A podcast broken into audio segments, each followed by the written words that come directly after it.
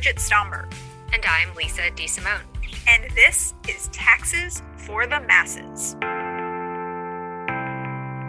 Today's episode is on the federal deduction for state and local taxes, or the SALT deduction for short. In December 2017, President Trump signed into law a provision of the Tax Cuts and Jobs Act that capped the amount of state and local taxes an individual taxpayer could deduct against their federal taxable income. Democrats have pushed to raise this cap substantially or to eliminate it altogether. But doing so would generally benefit higher income individuals. As a result, the SALT deduction has become a sticking point as Democrats haggle over the Build Back Better Act that they hope to pass by the end of 2021. In today's episode, we debate the merits of arguments for and against raising or repealing the SALT deduction cap.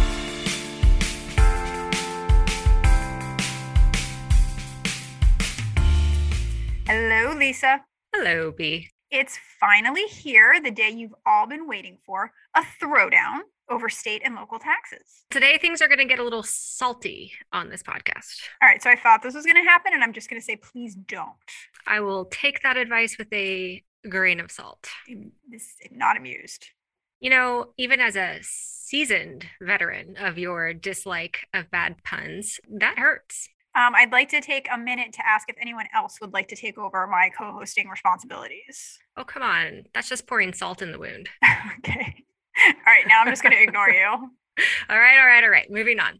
The first question to address, as anybody worth their salt knows, Oh, no.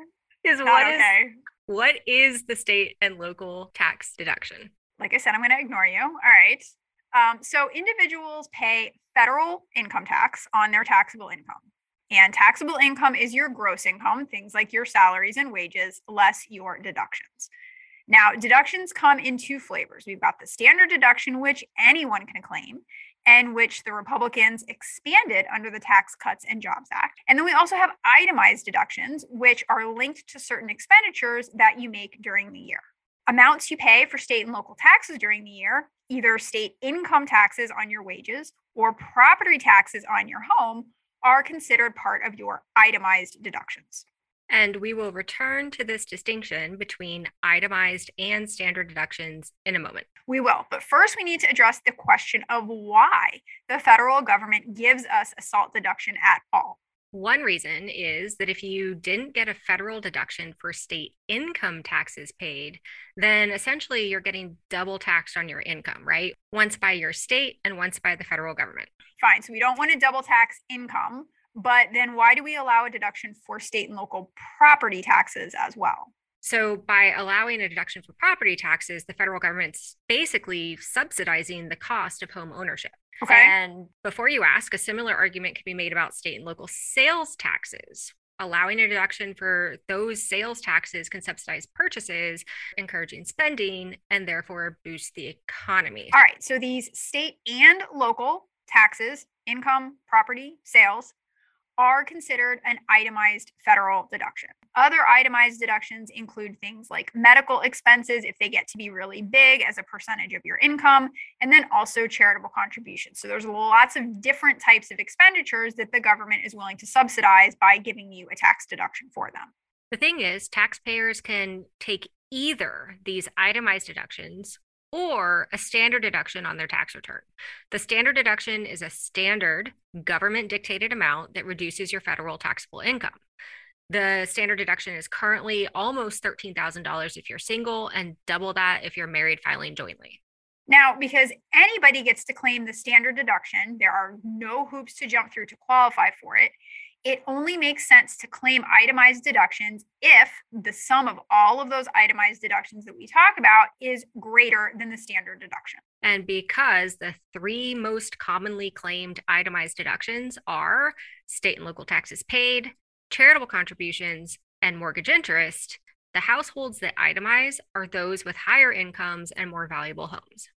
In other words, the relatively wealthy. Exactly. Prior to the big tax overhaul we had in 2018, an estimated 91% of the benefit of state and local tax deductions were claimed by households with over $100,000 of income, and there were residents of one of six states California, New York, New Jersey, Illinois, the great state of Texas, and Pennsylvania, all of which are known for having either high income taxes, states like California and New York, or high sales and property taxes like Texas.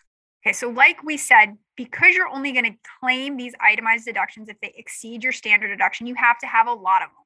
And you're more likely to have a lot of them if you have things like higher income taxes, which are going to be linked to your income, or higher property taxes, which are going to be linked to your wealth. This is why the wealthy tend to benefit from itemized deductions more so than middle or lower income households. And the wealthy are even more likely to disproportionately benefit from the SALT deduction since 2018, when the Tax Cuts and Jobs Act went into effect, because as we said, that tax law significantly raised the standard deduction. Right. The standard deduction nearly doubled, meaning it takes almost twice as many itemized deductions now to make it worthwhile to itemize. And I think I feel an example coming on. Ding, ding, ding. Let's say in 2017, I paid state and local income taxes of 11,000, property taxes of 3,000, and mortgage interest of 9,000. So that's a grand total of $23,000 of potentially itemizable deductions. The standard deduction for a married taxpayer in 2017 was $12,700. So you rationally choose to itemize in 2017, right? 23,000 greater than 12,700. Last time I checked, that is correct. So let's keep things simple and say I have the exact same amounts of state and local income taxes, property taxes, and mortgage interest in 2018. So still those $23,000 of itemizable deductions. Except in 2018, the standard deduction for married filing jointly jumped to about $24,000. So now you're actually better off claiming the standard deduction. The Tax Cuts and Jobs Act's much higher standard deduction made it so that you don't itemize anymore. Yes. So, one thing the Tax Cuts and Jobs Act did was reduce the number of taxpayers who itemize because it made the standard deduction so much bigger, so much more likely that that was going to exceed the itemized deductions of your average taxpayer but it also made another significant change to SALT deductions. The maximum amount of state and local taxes that can be claimed as an itemized deduction after the TCJA went from being unlimited to $10,000. So, back to our example, you had $11,000 of state and local income taxes and $3,000 of property taxes. So, a total SALT deduction of $14,000 in 2017 before the Tax Cuts and Jobs Act. But after the Tax Cuts and Jobs Act, that amount is capped at 10,000. Your total potential itemized deductions, that's only 19,000, right? The 10 with a SALT cap and the 9,000 in mortgage interest. So now there are two reasons that I'm no longer going to itemize after the Tax Cuts and Jobs Act. First, the standard deduction is so much higher and second, the amount of the SALT deductions I can itemize is capped at $10,000. So the thing about this $10,000 cap is that it applies to every tax return regardless of filing status. What? Right? If you're married filing jointly, you still only get 10,000 of state and local tax deductions post 2017, which is the exact same amount as an unmarried single income taxpayer. There's no increase to the cap to account for the fact that there might be two incomes reported on that tax return. And that's completely illogical because you do get a higher standard deduction if you're married filing jointly than if you're single. As a matter of fact, you get twice the standard deduction if you're married filing jointly than if you're single. Exactly. So, the SALT cap is what we refer to as an example of a marriage tax penalty. It is a tax policy that disadvantages married couples without usually a lot of good justification why. It could also benefit married couples if you only have a single income, because now you get to double your standard deduction. And that, ladies and gentlemen, in a nutshell, is why I married my longtime partner in 2018, suspiciously right after the Tax Cuts and Jobs Act. But that's a story for another day.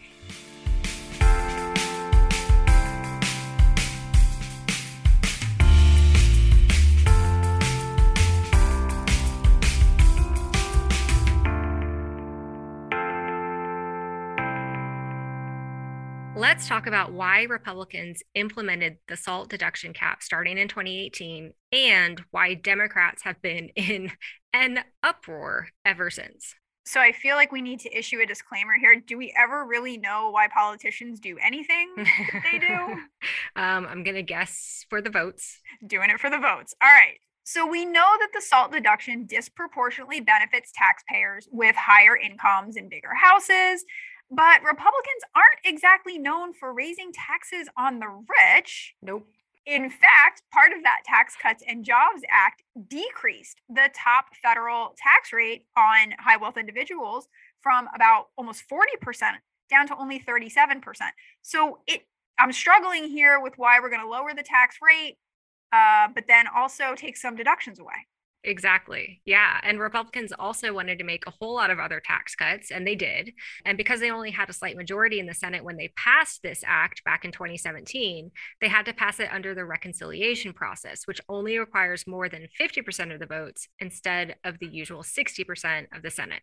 So that's a benefit of using the reconciliation process to pass Exactly. tax legislation, but the cost is that the bill basically has to pay for itself. hmm And in order to make all of these tax cuts for corporations and the wealthy, Republicans had to find revenue raisers somewhere. And capping the SALT deduction was one source of revenues they found to pay for their tax cuts elsewhere.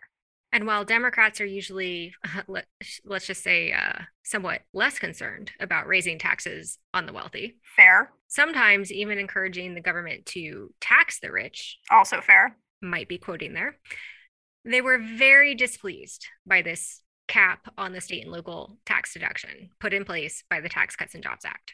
And the reason goes back to the stat you gave earlier that over 90% of the benefit of that SALT deduction goes to taxpayers in six states, Mhm. three of which are California. Remind me, is California red or blue? Um, I'm going to say blue. Yep. Okay, And, in Mhm. New York, red or blue? Also, hmm, interesting. Also a blue state. Okay, and then New Jersey? I'm just going to guess blue here. Okay, so we've got most of the benefit that the Republicans took away hmm used to be in uh, California, New York, and New Jersey. Very blue states. Very blue states. So, yeah, Democrats have basically been screaming bloody murder ever since. Did you mean they've been saying it politely? No. They basically say that the Tax Cuts and Jobs Act disproportionately raised taxes on Democratic leaning states and that that was done on purpose by Republicans. Republicans are being totally unfair. And so Democrats have been trying to raise or repeal the cap ever since, including in the yet to be passed Build Back Better plan. in their defense, Republicans point out that most of the tax benefits of the SALT deduction go to taxpayers in relatively high tax states, where more residents have enough state and local taxes because they have the high paying jobs and the big houses that it actually makes sense for them to itemize their deductions. So the Republicans are basically agreeing that the SALT cap disproportionately impacts high tax states, some of which just happen to be blue states but they argue that the federal government shouldn't reward high tax states for choosing to have high taxes, or it shouldn't subsidize individuals for choosing to live in high tax states, again, some of which just happen to be blue states. The fact that these states have high taxes has nothing to do with the fact that they're blue states. Pure coincidence. Pure coincidence. And I gotta say, it's a pretty effective argument, right? Like, It kind of is. why should the federal government step in to spend money reducing the impact of these taxes on residents of high tax states when that money could otherwise be spent on other projects, including those in low tax states? And the thing is that we're kind of saying the Republicans are raising some good points here. I have yet to hear the Democrats make a similarly compelling counter argument, at least that I've seen. The only thing that I've heard Democrats say is that the SALT cap was politically motivated and not really based on these principles that you're highlighting. Another problem Democrats face is that raising or repealing the cap is really not a good look for them Mm-mm. because by and large, it's a handout to the rich. Yep. And Republicans can have a field day with the idea that Democrats are going to give tax breaks to the wealthy, albeit in blue states. At one point, the tax benefits from the salt cap repeal that was estimated to be the biggest cost of that build back. Why did they name it that? I know, I know. Be better, be best. Build Back Better Act. I would happily give up my tiny little additional tax benefit from deducting state and local income taxes to pay for some of these other things that Democrats claim are priorities, Mhm. like expanding the child tax credit. Right. But that isn't stopping them House Democrats have been passing bills to raise or repeal the cap on SALT deductions ever since it passed. And some blue states have even tried to implement workarounds by reclassifying state income tax payments as charitable contributions. That was clever. It really was. It was very clever. The most recent bill to pass is the Build Back Better plan, which is a set of incentives involving the climate and our social safety net. It would raise the SALT cap to $80,000 starting this year, 2021, and extending through 2030. But even though the bill has come out of the House, it has yet to pass the Senate, and it is likely to see some significant edits there. For example, Senator Bernie Sanders. Feel the burn. he wants the cap to remain at $10,000 for high income households, although it's not quite clear what he means by high income. Mm-hmm. He's working on a proposal that would phase out the higher $80,000 cap as a taxpayer's income rises. Another factor is that Democrats also need to pass the Build Back Better bill, whatever its final form may be, under that reconciliation process we were talking about. Yep. Meaning they too are going to need to make sure that whatever SALT benefits they add back are something that can be paid for by higher taxes elsewhere. And given how many things there are that they want to increase spending on, from renewable energy incentives to extending the expanded child tax credits we've talked about, let's just say that they're having to count every penny. The Congressional Budget Office recently estimated the cost of the salt cap increase at 275 billion versus say 110 billion being spent on universal child care or 190 billion on the expanded child tax credit. Now, these estimates through some magic mm-hmm. claim that the salt cap increase actually pays for itself, which when my husband tries to say this to me to convince me to buy something expensive, it always sounds a little a little fishy to me. A little too good to be true. A little too good to be true. But anyway, the CBO estimates that this salt cap increase is going to pay for itself by extending the cap through 2030, like you said, and then lowering it back down to $10,000 in 2031. That's right. Due to the magic and wonder of tax estimates, the cap increase will reduce tax revenue now, but increase it in the future by making the cap permanent, whereas it would have expired under current law. And I even got confused as I was saying that all out loud. Keep up, it's super clear.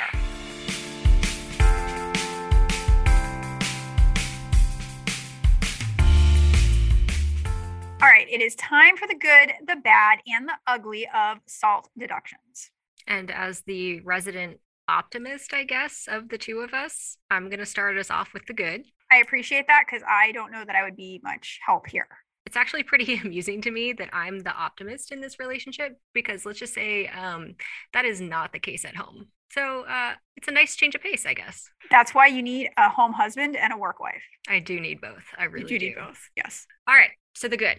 I, for one, am really enjoying having a rational conversation, at least with you, about what the purpose of this salt deduction is supposed to be and whether any benefits of say making sure some income isn't taxed twice are enough to outweigh the costs like giving most of the benefits away to the rich I agree. It is good that people like us are having that conversation, but I'm not really seeing a great debate arising out of the political discourse. And there we are with the bad. That was quick.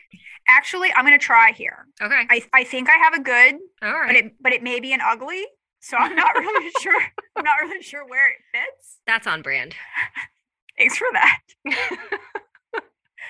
so I uh, okay, let's say it's good. I think it's good because I do think that there's a perception, at least in my household, mm-hmm. that it's only the Republicans that do hip- hypocritical yeah. things for their mm. own self interests, and so I I think this is uh, you know an illustration that maybe both parties are sort of equal offenders when it comes to um, doing things in reconciliation that the other side doesn't really want you to do. Yeah, hypocrisy is colorblind when it comes to uh, to politicians. I think. There you go. It doesn't matter if you're red or blue. It, it hypocrisy is going to win the day. It doesn't matter if you're red or blue. Everyone's an a hole.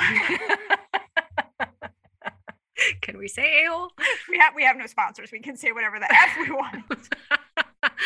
Sorry for that. But there are a lot of considerations that should be discussed that aren't. Such as? Well, if Republicans are right and it doesn't make sense for the federal government to subsidize high tax states, then why did they only cap the benefit instead of repealing it entirely? Or why did they change the benefits only for individual taxpayers and not also for corporations that still get to claim a deduction for state taxes paid on their federal return, no matter how big it is? You know, that's a really good point. And the only thing I can think of is that we know Republicans, uh, I mean, they vastly favored corporations over households with their tax cuts in the Tax Cuts and Jobs Act. And that brings us to the ugly because it's exactly this asymmetry Republicans built into the Tax Cuts and Jobs Act that has given rise to some complicated schemes to get around the SALT cap. Used primarily by the rich because they are the ones who can afford to put the schemes in place and have the most to benefit from them. That's right. States have actually facilitated this by passing laws allowing for certain types of businesses structured as a pass through entity, things like a partnership or an LLC, to pay state and local taxes at the entity level where the cap doesn't have any effect. And another ploy that we alluded to earlier is to structure state tax payments as charitable contributions because those weren't capped by the TCJA and can still be itemized by households. Yep. Incentives matter, right? Yeah, If you say yeah. one type of taxpayer or one type of payment doesn't qualify, but leave the deduction in place for another type of taxpayer or type of payment, people are going to find a way to make it so that their payments qualify for the deduction. It's a no brainer. The other ugly part is that the whole thing seems super petty and, dare I say, childish. Hmm, President Trump basically wanted to punish blue states for not voting for him mhm. and then bind the hands of those blue state governors so that they couldn't raise taxes, or at least it wouldn't be as easy for them to raise taxes because there wasn't going to be a federal offset. It's not really the type of behavior I try to even teach my seven year old. Right. And the Democrats aren't behaving any better, right? No, They seem to they seem to want to punish Republicans for passing the cap and the TCJA as a whole, by the way, without a single Democratic vote. And it's just this petty ping pong politics, which is as easy to say as Build Back Better plan, when it could instead be a fruitful conversation about whether it makes economic sense to even offer these benefits, and if so, how much. I think I've said this before, but you're dreaming. I do like to dream about uh, efficiently and rationally operating government. I'm sorry. You're crazy. I am.